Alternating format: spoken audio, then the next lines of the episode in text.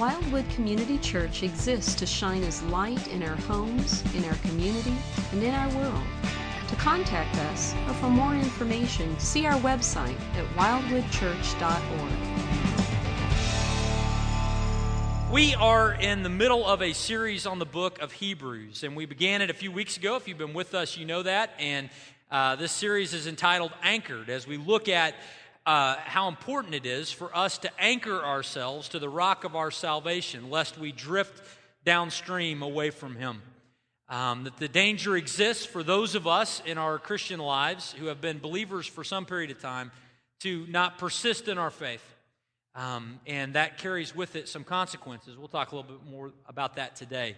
Uh, but one, um, you know, want, want us to kind of orient the fact that we're in this series on the book of Hebrews that we've called Anchored. And uh, today we're going to look at uh, Hebrews chapter 4, 1 to 11, as we're going to see a little more about what God has for us in there. But before we, we get to Hebrews 4, uh, I wanted to begin by just uh, telling you a story. Uh, and this story is about a man named Phil Connors. And Phil Connors was a weatherman for uh, WPHB television in Philadelphia. And Phil had been given an assignment by his television station to go out and report on a kind of a human interest story revolving around this groundhog, Punxsutawney Phil. And so Phil Connors was supposed to go to uh, Punxsutawney, Pennsylvania, to see if a groundhog saw his shadow. And so he goes the night before, he stays at a nice little bed and breakfast, he wakes up the next morning, a little Sonny and Cher playing on the radio, uh, has some breakfast, goes out and reports on the story, and tries to go back to Philadelphia, but a, a massive snowstorm prevents him from leaving, and he ends back up at the inn where he'd stayed the night before. Well, the story gets a little more complicated from there because, uh, in, in, a twist that only Edgar Allan Poe could have seen coming, uh, Phil wakes up the next day reliving the day before.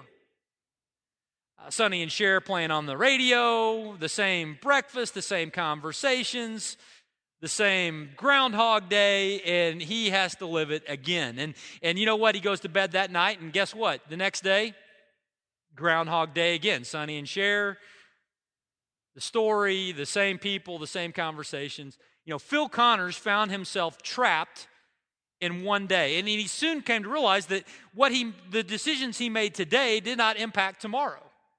And at first, that was kind of fun for Phil because he thought, you know, if my decisions today do not impact my tomorrow, uh, then I'm going to have a lot of fun today. I'm going to eat way more than I should eat. I'm going to say things that you only think about saying, that you don't actually articulate, because there's no consequences tomorrow for what I do today. I'm going to drive my car way too fast. I'm going to do all the things that we don't do because of fear of consequences, because today does not impact tomorrow. But what Phil found after a while was that those kinds of decisions weren't all that satisfying. As a matter of fact, the, the, the reality that today's decisions don't impact tomorrow led him all the way to, to total despair. He ends up contemplating suicide. He drops a toaster in the bathtub. He um, drives off a cliff, whatever he can do to try to end his life because he's thinking, if I could just break this cycle, what I do today doesn't impact tomorrow, and so my life has lost its meaning. But every day, the alarm goes off, Sonny and Cher on the radio, and Phil gets back up. Well, this is the story of the 1993 movie Groundhog Day, where Phil Connors is separating his actions of today from any impact on tomorrow. Now, I've got a point with all that, but before we get into the point of that, um, I want to talk about something else. Uh, I had a professor at seminary who said something that I thought was very profound. He, he said that we are all midgets sitting on the shoulders of giants. What he meant by that was that we, as believers in Christ today, we as theologians, we as students of the scripture, sit on the shoulders of this incredible reservoir of theological truth that has been handed down to us. Sometimes we might want to think that our understanding of Scripture is a byproduct of just our brain and the Spirit in our own Bibles. But the reality is that we're recipients of a lot of knowledge that is passed down to us from those who have gone before us, men like Augustine and Aquinas and, and Luther and Calvin and Edwards, and even people today that we read and listen to, Piper and MacArthur and Chandler, whoever, that we, we are recipients of a theology that has been handed down to us. And it's an incredible blessing to us. It, it's not something that we should run away from and be fearful of. It's, it's something that God has used to bring to us today an understanding of His Word. But one of the things that happens as people who are recipients of a theological tradition is that our understanding of Scripture through the lens of our theology sometimes blinds us from seeing truths that God clearly reveals in other parts of Scripture. There's times where we become so familiar with the, the pat answers of a theological position that we come to certain scriptures that just don't make any sense to us because we don't have any place for it to go. We don't have any hook on which to hang the truth that we see in Scripture. And so we're left just kind of throwing our hands up. And, you know, when I look at Hebrews chapter 4, I see one of those kinds of passages that can be problematic for us today uh, based on the theological tradition that we've received. We here at Wildwood, and, and, and many of you come from a tradition where, where we have, have emphasized the grace of God and the sovereignty of God. And this has been an awesome thing and a, and a truthful thing.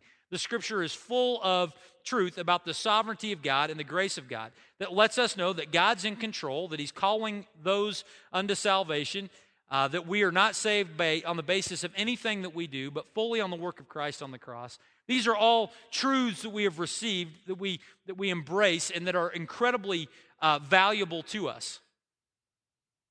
But sometimes, in our focus on the grace of God and our focus on the sovereignty of God, we become blinded to see what God would have us to understand about our responsibility in the outworking of our Christian lives. Become so focused on an identity in Christ that we fail to see what God is challenging us to in other places of Scripture. And, and when we get to that spot, we can become like Phil Connors, believing that our actions today do not impact tomorrow. And when that happens, we can become kind of despairing, despondent. We can think, my life doesn't matter, I'll do whatever I want to do. But the New Testament is not a, a set of documents that God has given to encourage us to live our lives as though today does not impact tomorrow.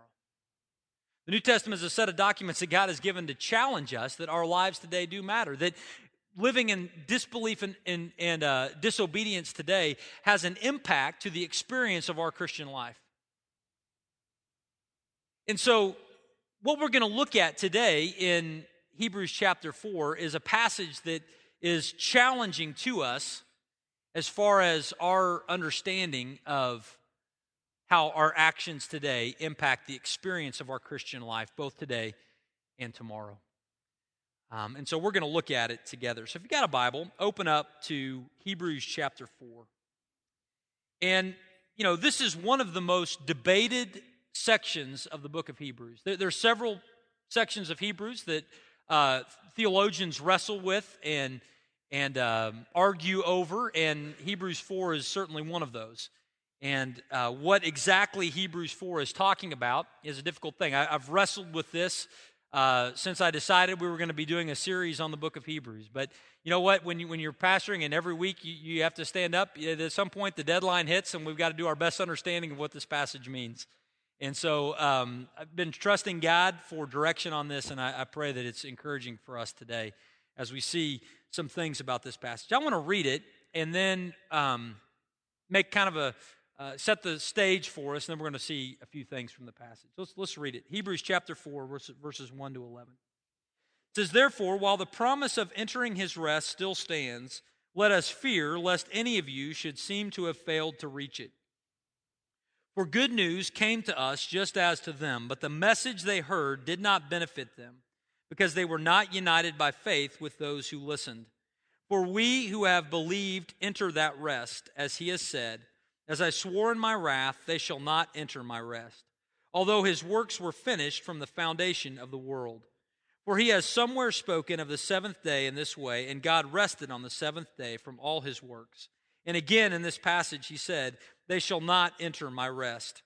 Since therefore it remains for some to enter it, and those who formerly received the good news failed to enter because of disobedience, Again, he appoints a certain day, today, saying through David so long afterward, in the words already quoted, Today, if you hear his voice, do not harden your heart.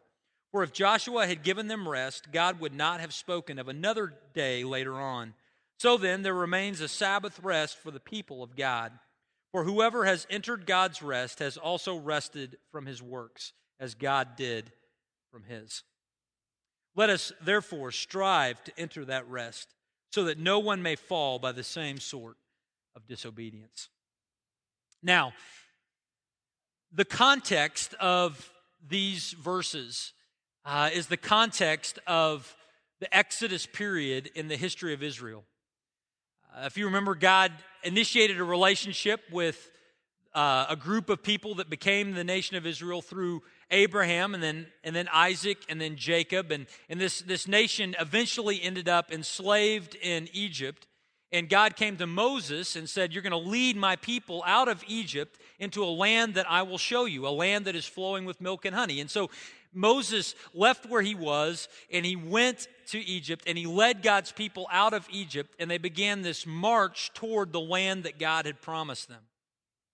But a funny thing happened on the way to the promised land, and that was that God's people um, lost their faith. They lost their belief. They, they, they began to um, wane in what they believed God could deliver on his promise of giving them this land of milk and honey. And, and the result was that they were not able to enter the promised land. Only a couple of people from that generation that left Egypt actually made it into the promised land. The rest died in, in the wilderness. And it's, it's that backdrop of that story that the author of the book of Hebrews uses to talk about us as Christians and something that we can lose if we persist in unbelief and disobedience.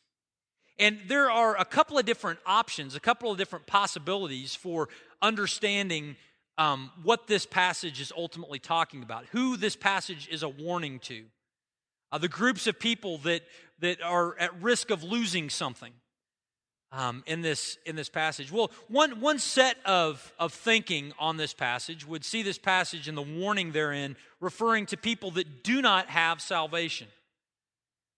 A challenge to those who um, ultimately what they will lose is their eternal inheritance of entering into heaven after this life is done.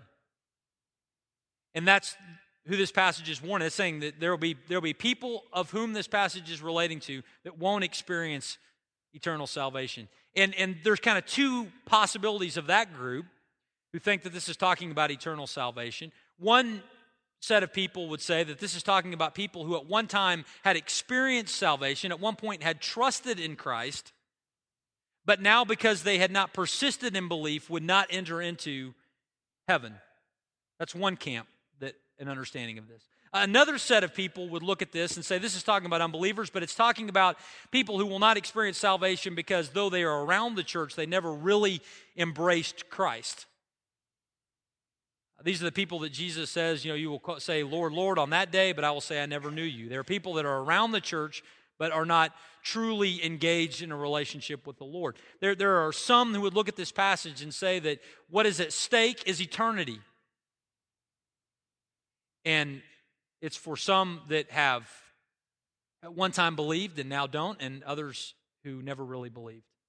But there's a second school of thinking on Hebrews chapter 4 that believes that what's at stake is not eternity, but what's at stake is kind of temporal blessings in the Christian life. Not, not eternity, not the status of our relationship with God in terms of entrance into heaven, but some kind of other blessing uh, that could be lost if we don't persist in faith and obedience. Um, these can be divided into maybe two categories. Some would say that this is talking about um, a, a blessing that pertains to this life. In other words, if we do not persist in faith and obedience, that we will lose something in the here and now, but it won't impact eternity. Others would look at this and say that is no, it's not talking about any kind of loss of of blessing in the here and now, but it's talking about a loss of blessing in terms of a responsibility in the life to come, in the kingdom reign of Christ, of which we enter into after he returns. See, there's, there's kind of these two main camps, and there's four varieties of opinion, and there's, there's gradations across that spectrum, but that just lets you know that there are people who take their Bible seriously, who have read and studied this passage who have come to different positions of interpretation. Um, I'll tell you where I stand on it. I think of those four, there is one that is, that is untenable in light of the rest of Scripture, and that is the position that these are people who have at one time experienced salvation and now have lost it. Uh, the, the Bible is quite clear that uh, we cannot lose what we did not earn.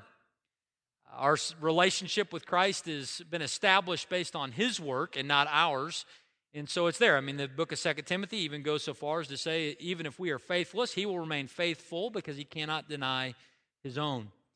So the position that this is talking about people that at one time experienced salvation but now have lost it, I don't think works within the light of the rest of Scripture. I think the other three options all are possible, but I think there's one that, that makes the most sense to me in light of the passage. And that is the idea that this is a situation of a loss of blessing in this life. There is an experience of the blessing of God that we can miss out on if we do not persist in faith and obedience.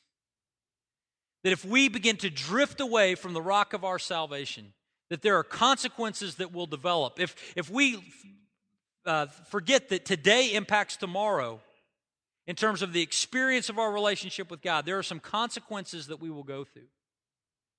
And I think that's what this passage is talking about. And, and the reason why I think that hopefully will become a little more clear as we dive in and look at some things that this passage reveals to us.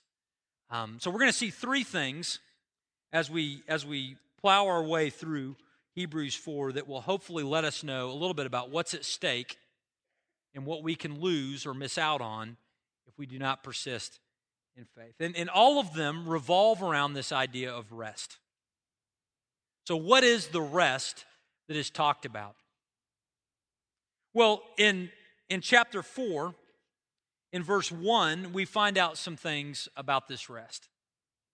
It says, first of all, therefore, while the promise of entering his rest still stands, let us fear lest any of you should seem to have failed to reach it. The first thing we see about this rest is that it is his rest.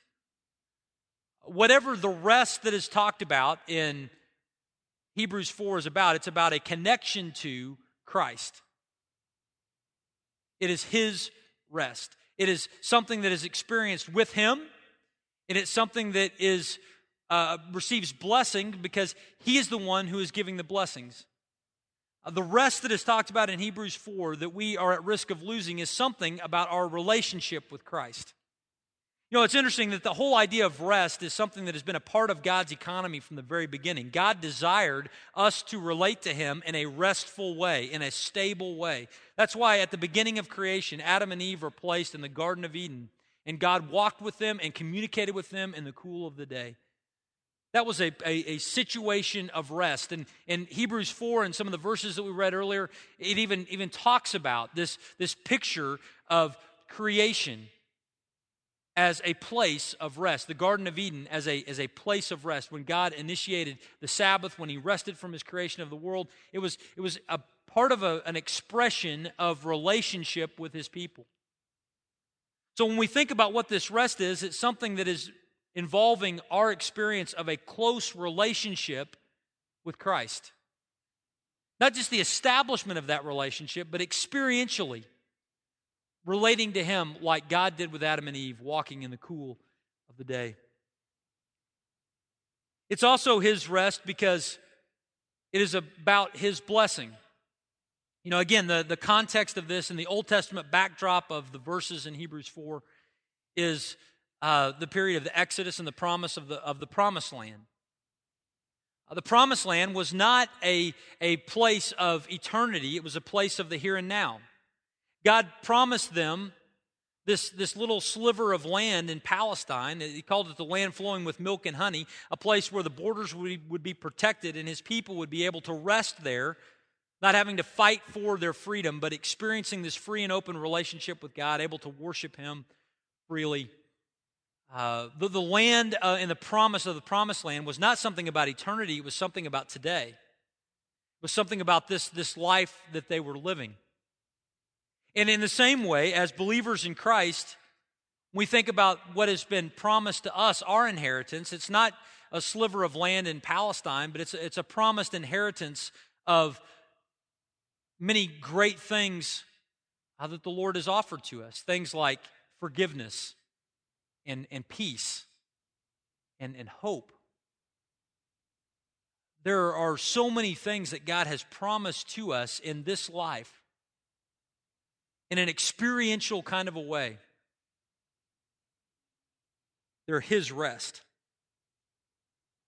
Well, it's interesting that he says that this rest is not just his rest, though, but it's his promised rest. It says, Therefore, while the promise of entering his rest still stands, let us fear lest any of you should seem to have failed to reach it. The idea is that this, this rest is promised, but it's not an unconditional promise, it's a conditional promise in this life. In other words, God has offered to all believers an experience of relating to Him in rest, an experience of His peace dominating our life, an, ex- an experience of, of rest but our experience of that rest today is conditional upon how we relate to Him. He says, Let us fear that we, that we miss out on it. That's a conditional promise. See, this, this rest is His rest, but it's something that not every believer will experience in this life. It's conditional. It's also said that this rest is available currently. Look at what it says in verses 7 to 9. It says, Again, he appoints a certain day today, saying through David so long afterward, in the words already quoted, Today, if you hear his voice, do not harden your hearts. For if Joshua had given them rest, God would not have spoken of another day later on. So then, there remains a Sabbath rest for the people of God. The idea here is that this rest is not talking about something in the past. In other words, it wasn't just talking about the gift of the promised land to Israel uh, at the time of the Exodus and the conquest in the days of Joshua. It wasn't just talking about that. And it's not talking about something that is merely future, that one day we will have an experience of the rest of God. It's at some point in the future. But he says, no, it's, it's not yesterday, it's not tomorrow, it's today. Today, there's the opportunity to experience the rest of God. This is, this is why I, I see this as talking about uh, something related to a loss of blessing in our life today, a loss of experience of this rest today, because he, he makes a big deal about today. Now, certainly, it has implications that are ongoing into our relationship with God in the future. I mean, our, the, the most full expression of our rest in Christ will be after we leave this planet and, and usher into his presence. But I think the emphasis of Hebrews 4 is not talking about just looking to the future, but it's talking about today. There's an urgency to his comment, there is a, a directness to it that is challenging the Hebrews and it's challenging us that our experience of the rest of God uh, is, is not just something for tomorrow, but it's something that impacts our today. Another thing that we see about it is that this rest is, is really rest. I mean, look at what it says in verse 10. It says, For whoever has entered God's rest has also rested from his works as God did from his. See, this, this rest that we experience from God allows us to experience freedom from, from having to do certain things. So when we're entering into the rest of God, we don't have to work to impress God. When we enter into the rest of God, we don't have to, to work to establish a relationship with Him. When we enter into a relationship with God, we don't have to, to, to worry about our value being determined by a public opinion poll or what others think of us. See, there, there's, a, there's a rest that is found as we relate to God that is available to Christians where we can rest from so much of what consumes us and rest in the stability that is found as we relate to Him. And it's interesting to note that this, this rest that is offered for us uh, in, in Christ is not something that is dependent upon circumstances. As a matter of fact, the Hebrews were living in a difficult world. We know historically they were dealing with persecution and, and various other things. It wasn't that their rest meant that their life was wealthy, healthy, and prosperous.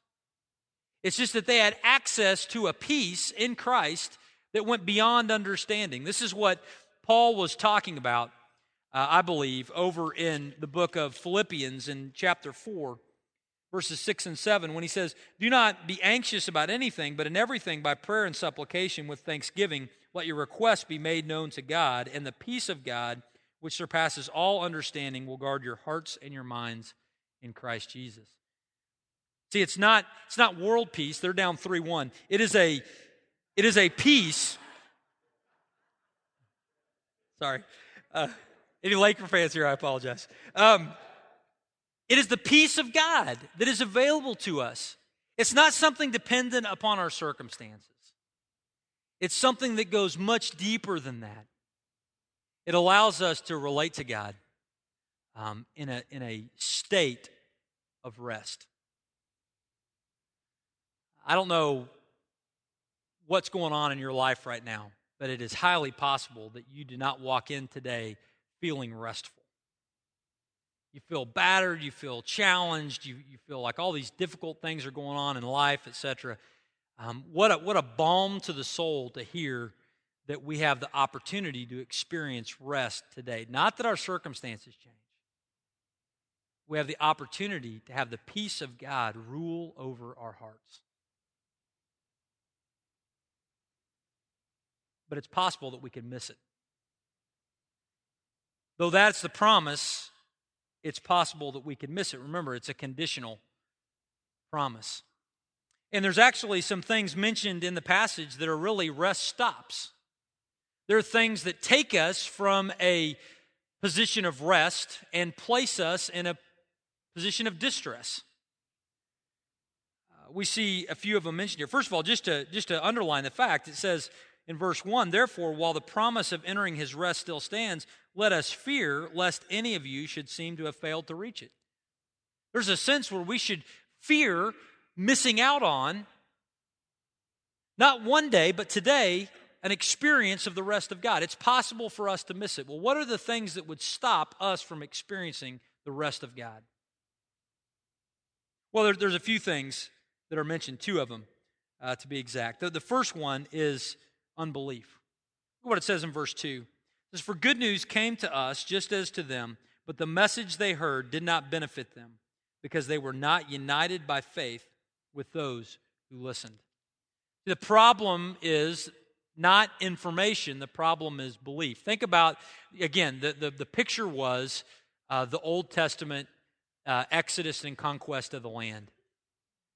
And those people in Israel at that time were experiencing this incredible gift of revelation from God. Moses went up on the mountain, he came down with the commandments, he met with the Lord in the tent of meeting, he, he wrote the first five books of our Bible. They had a lot of revelation, and that revelation included promise that the land would be theirs, that this land flowing with milk and honey would be possessed and owned as an inheritance to the people of Israel.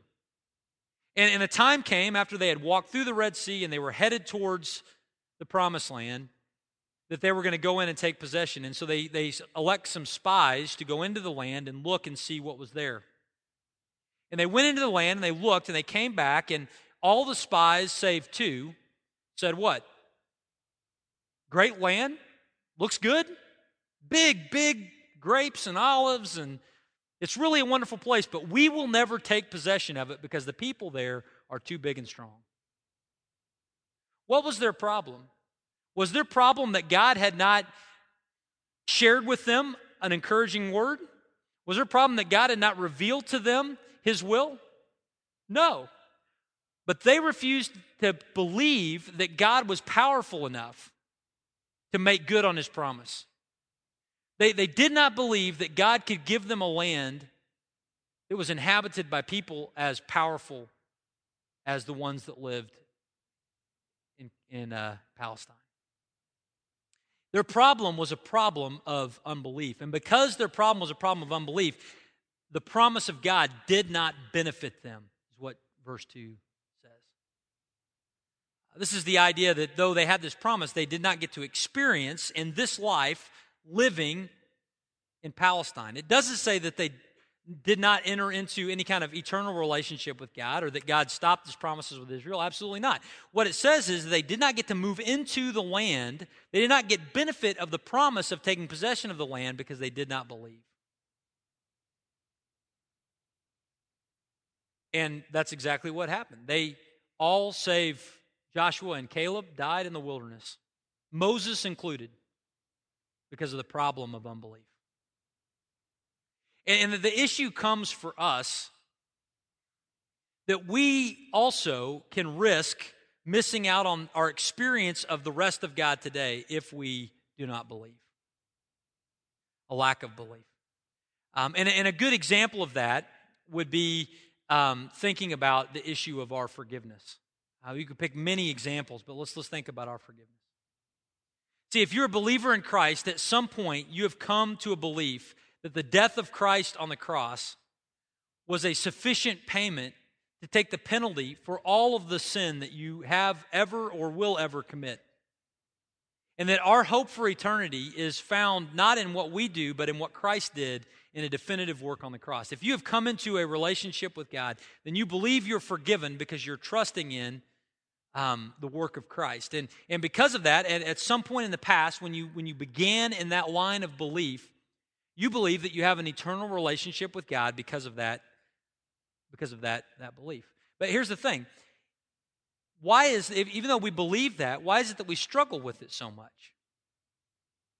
You know, there are many, many Christians, uh, me included at different times, that, that, that beat ourselves up over things that we did in the past. We beat ourselves up. We do not experience the rest of forgiveness because we feel like God is still holding it against us. What, what, is, what is happening when we do that?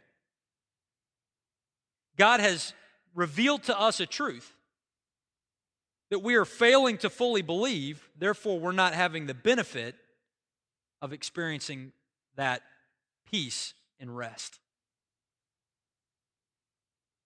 See, the, the reality is we can miss out on the rest that God offers us if we fail to believe. Not as a one time event, but as a daily event. If you're experiencing unrest right now and distress, it is possible that it's because there is some place where your beliefs in God are, are lacking.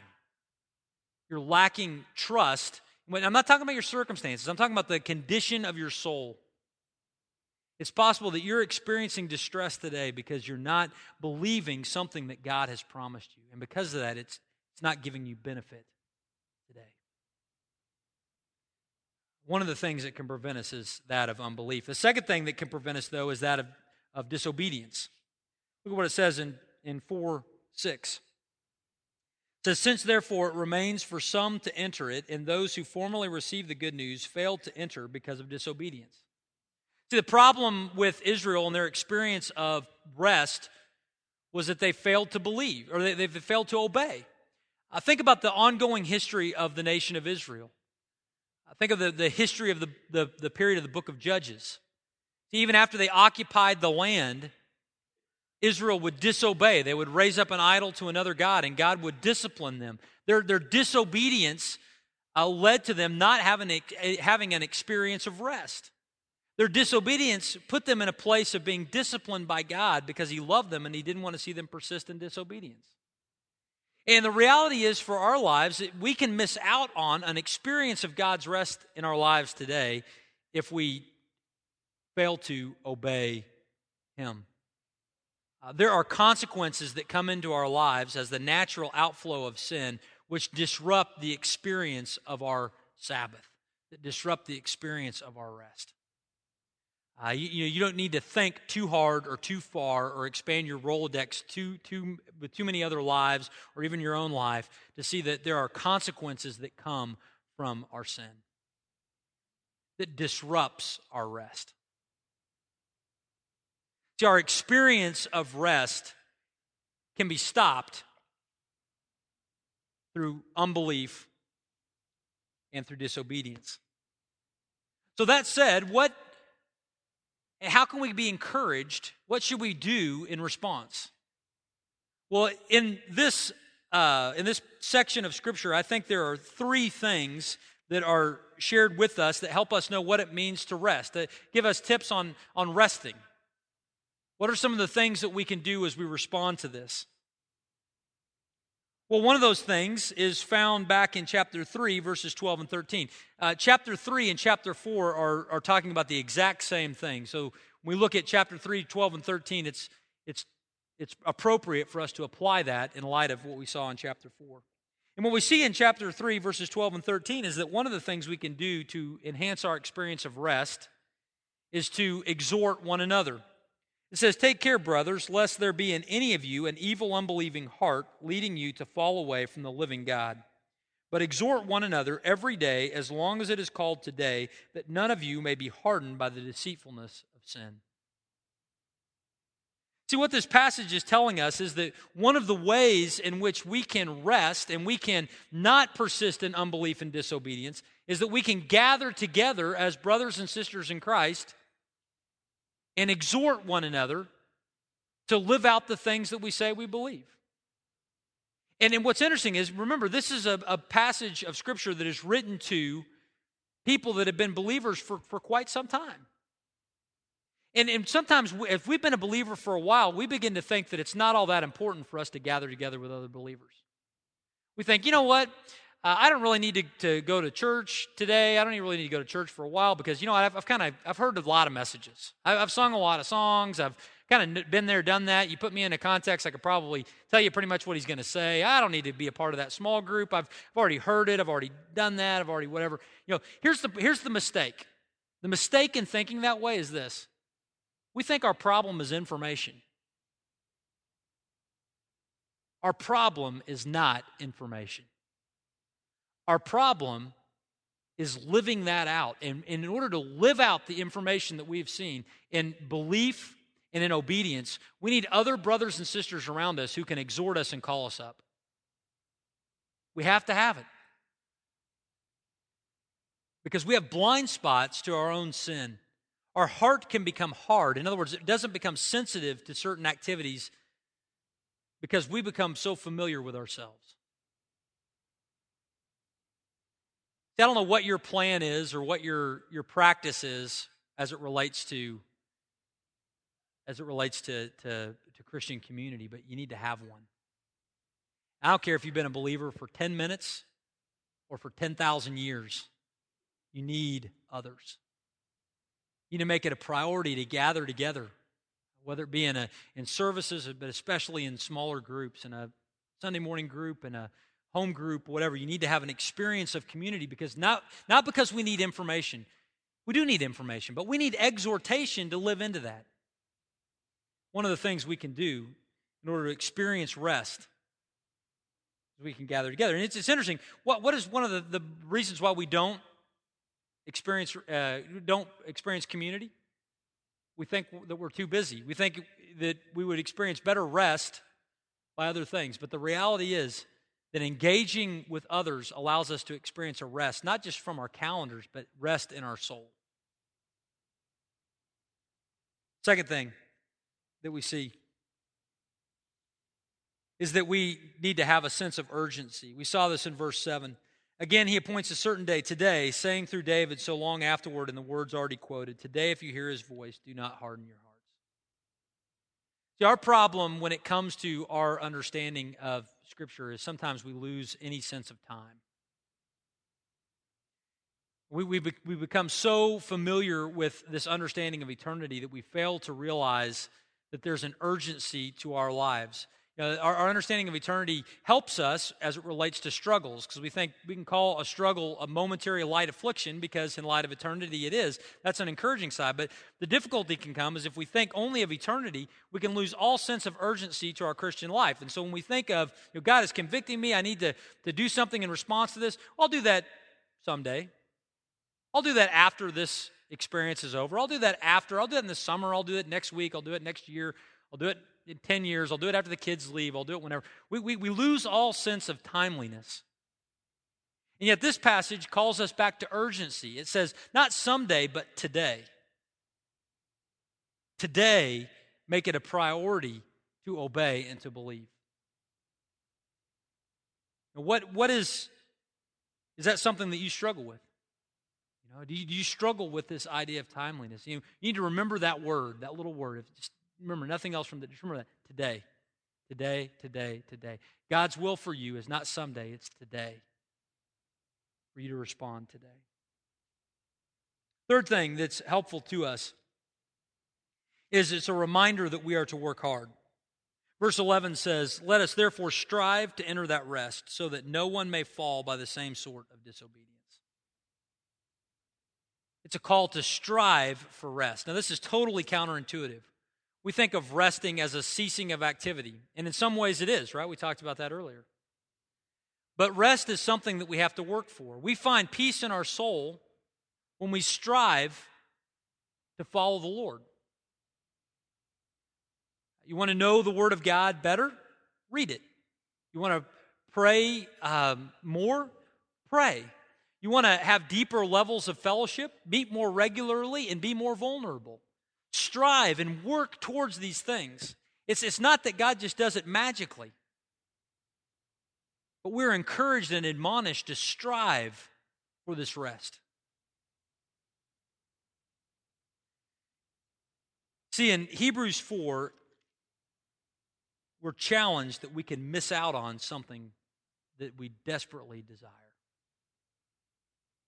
We desire an experience of this rest. It's my prayer that as we read this today, we would be challenged to lean into it, be challenged to obey and to believe. In, in so doing, that this might be a place of rest within our souls. Um, let me pray. As I pray, I invite the worship team to come on up. Father God, thank you for the opportunity to look at your word today. And thank you for the hope that you have given us in Christ. Father, I pray that we would be people of belief and that we would be people of obedience. And that in so doing, we would experience the Sabbath rest that you promise. We thank you. And we pray these things. Jesus' mighty name.